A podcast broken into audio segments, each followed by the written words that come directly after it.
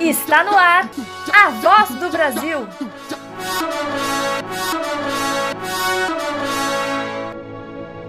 A voz do Brasil.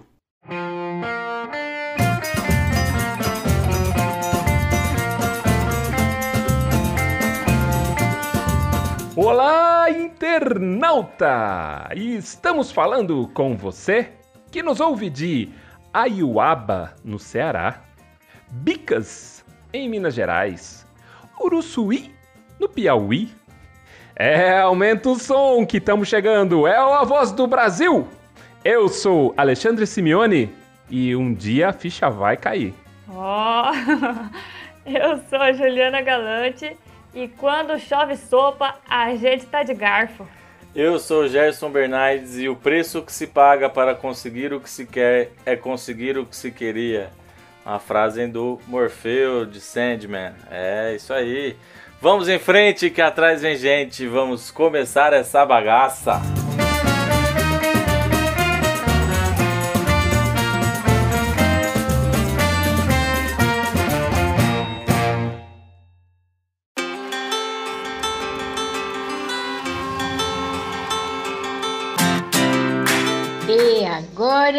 Uma notícia bacana pra Dedéu.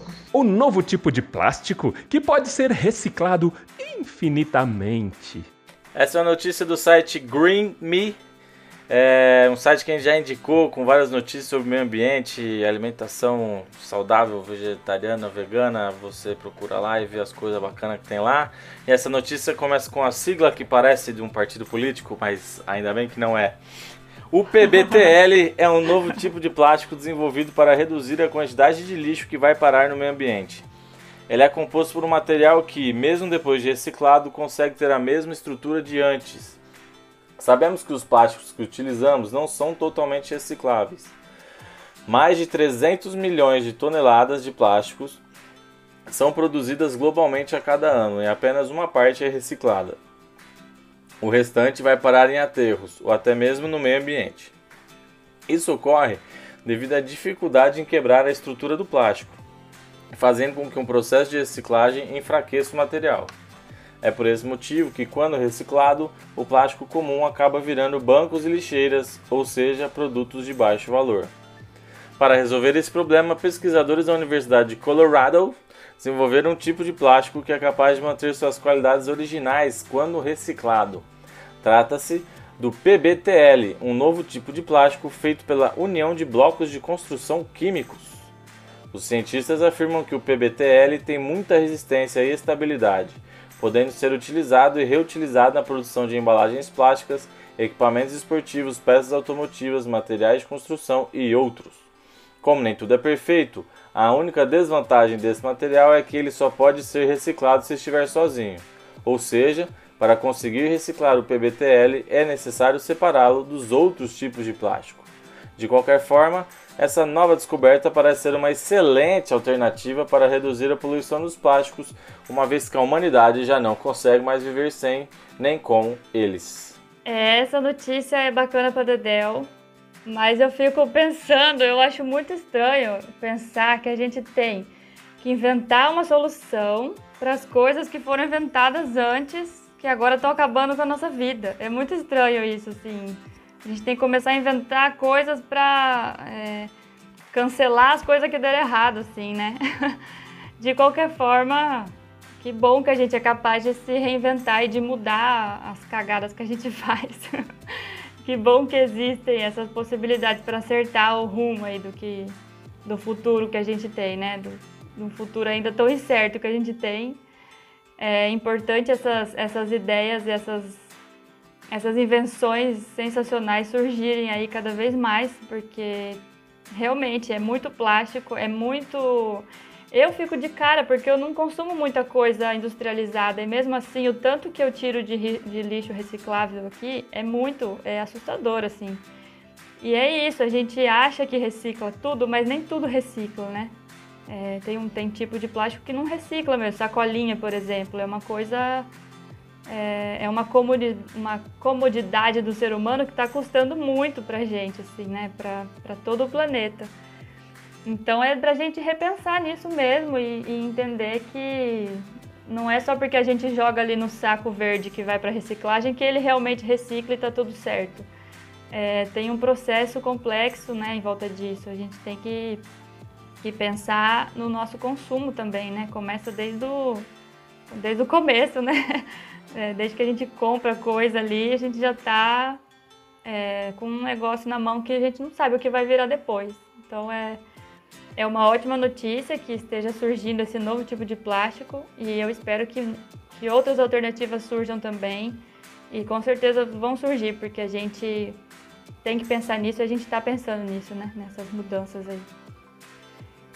Tem que mudar os nossos hábitos, né? Eu acho que aí é a notícia bacana para Dedel, né? Eu acho que, claro, ter um, ter um plástico que ele pode ser reciclado infinitamente é muito legal. Mas se a gente consegue mudar os nossos hábitos um pouquinho também, a gente consome menos, nem que seja desse plástico, que ainda vai surgir, hein? Vamos pensar também, ele está aí já, né? Ele vai surgir. E é. tem, tem coisas tão pequenas que a, gente pode, que a gente pode fazer, né? A Ju falou da sacolinha de mercado. A gente só precisa dar um passo para trás, como fazia a nossa avó quando ia na feira, que levava a sacolinha embaixo do braço e, e não precisa pegar as sacolinhas é. né, do mercado. É isso, assim. A, a, a, minha esposa e minha filha às vezes acham graça, porque eu vou no mercado e eu levo as sacolinhas, e as sacolas ficam no, no carro, assim, né? Eu deixo dentro para não esquecer. Então eu saio, já pego a sacola e volto. E, e a minha filha fala que eu amo essas sacolinhas, assim. Mas eu realmente mas eu realmente gosto porque são sacolas retornáveis que a gente usa por muito tempo e cada vez que eu, que eu vou no mercado, pelo menos essas sacolinhas eu tiro, né? É, então, a gente pode fazer pequenas coisas para diminuir o nosso, o nosso, nosso lixo reciclável, que é isso, né? Não, não é completamente reciclável. E se a gente pra, parar para prestar atenção, a gente produz mesmo muita coisa. E muita coisa que a gente nem percebe.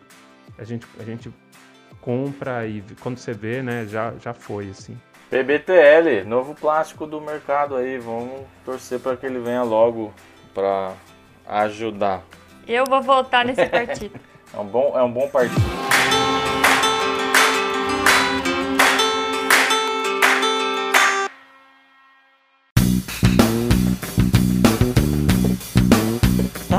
Do quadro Notícia Ruim? Chega logo. Mas veja o lado bom. Pais e mães pressionam colégios de elite em São Paulo por medidas antirracistas. Essa é uma notícia do site Educação do portal UOL indicado por Marlívia Watanabe, que é irmã do Lambreta. Das ruas e redes sociais, as mobilizações contra a desigualdade racial chegaram a colégios particulares de São Paulo.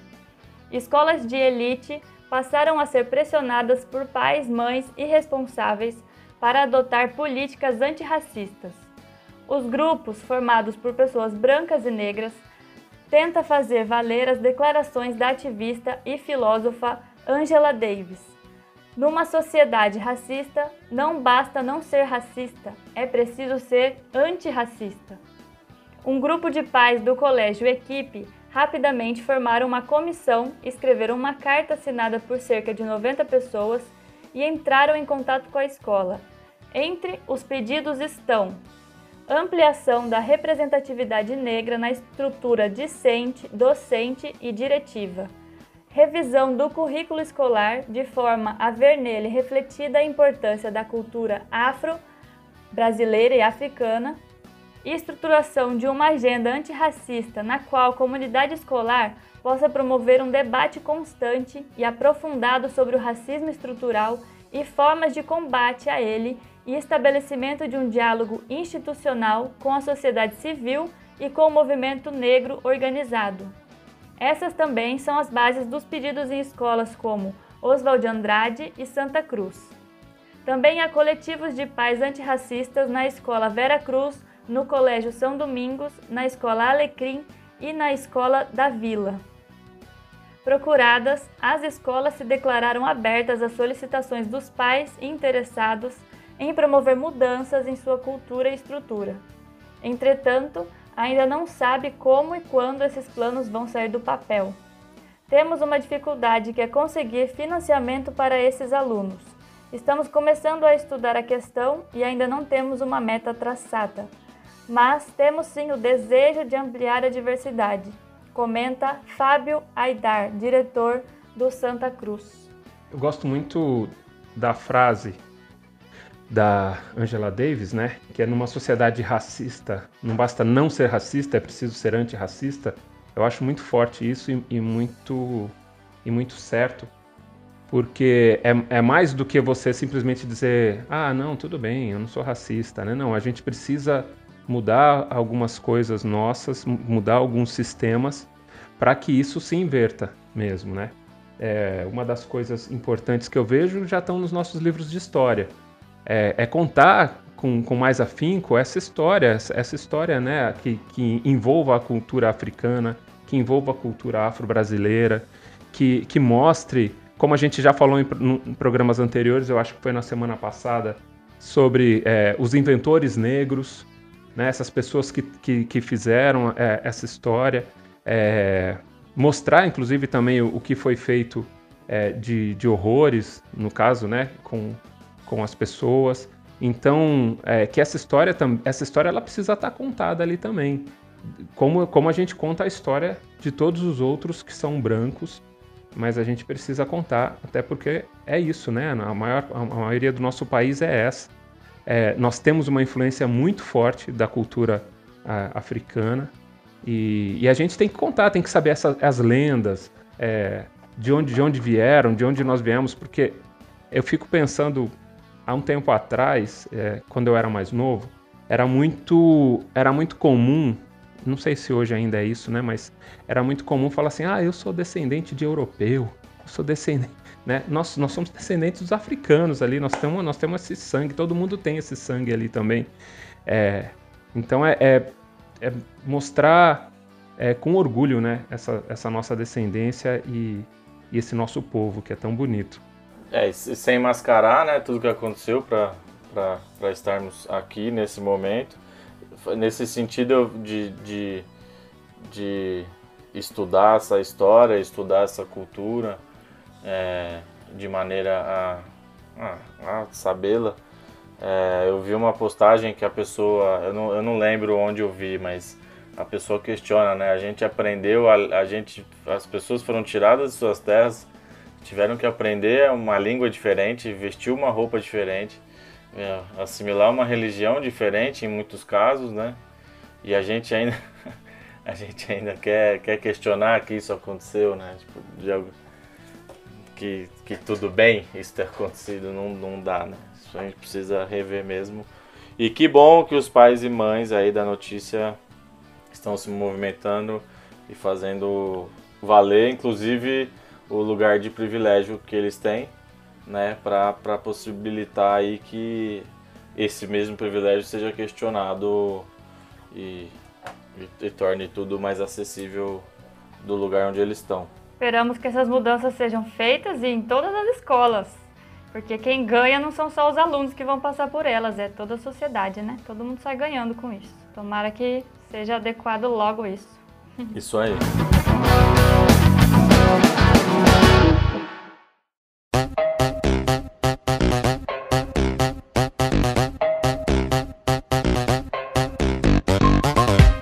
meu filho, escuta a voz da razão. Sandman. Neil Gaiman revela que a adaptação da Netflix se passará nos dias de hoje. É, essa é uma notícia muito legal, que eu não lembro de onde foi, foi do Adoro Cinema. é uma notícia do site do Adoro Cinema. Durante a DC Fandom, é isso?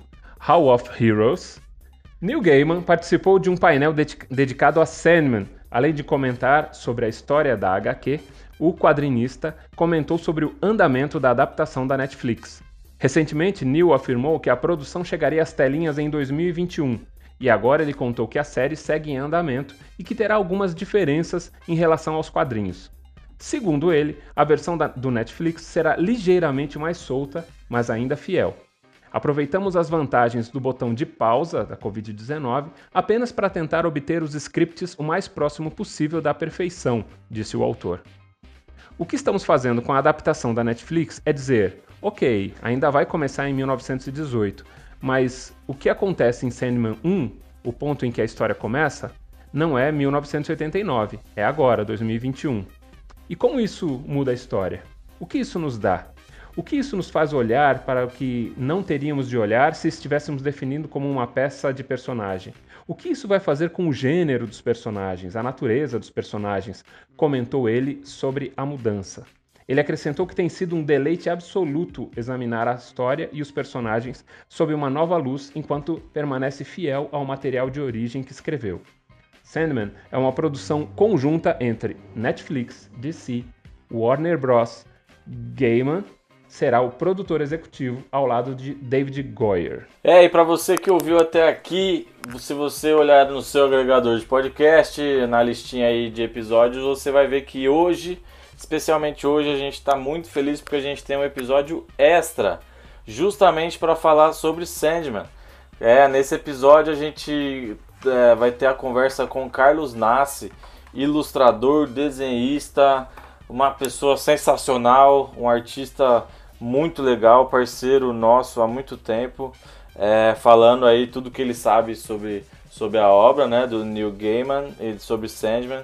Então, para você que gosta ou para você que é curioso é, ou curiosa, para você que está com curiosidade é, de, de saber mais sobre isso, é, baixe esse episódio, ele está um pouquinho mais extenso, eu acho. Não sei, porque a gente ainda vai editar. Mas a gente já gravou a conversa e foi muito legal, é muito legal.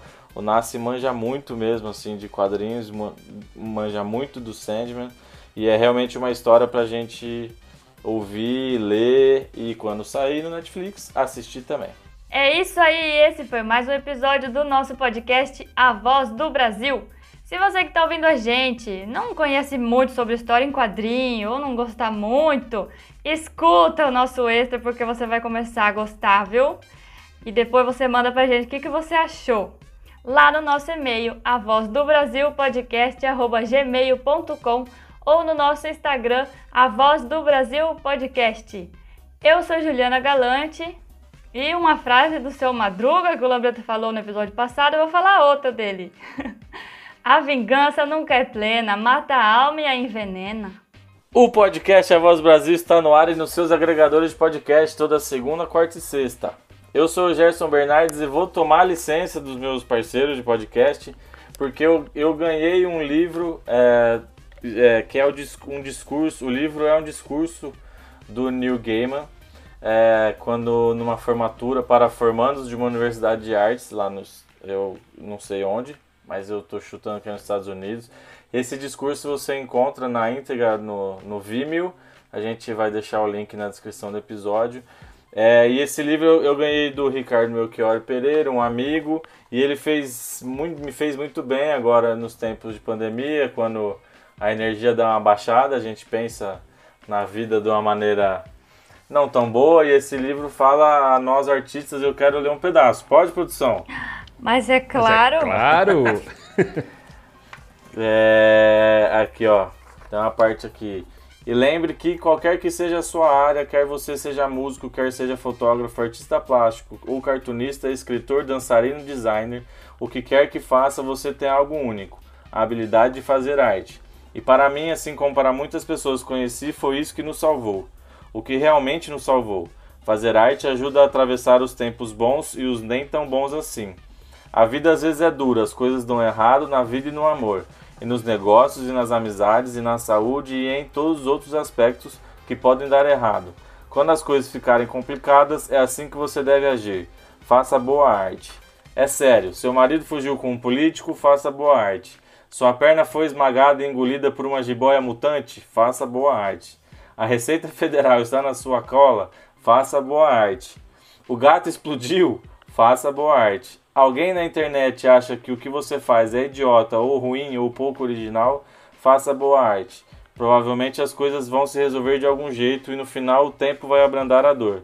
Mas isso não importa. Faça o que, você, o que só você faz de melhor.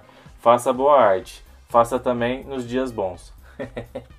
então Uau. aí o meu uma parte desse livro que é muito legal, rapidinho, você lê, ele é curtinho, é um discurso.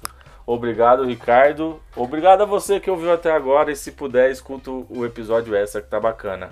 Eu sou Alexandre Simeone e eu vou ter que mudar minha frase. Seguindo Lambreta, faça boa arte.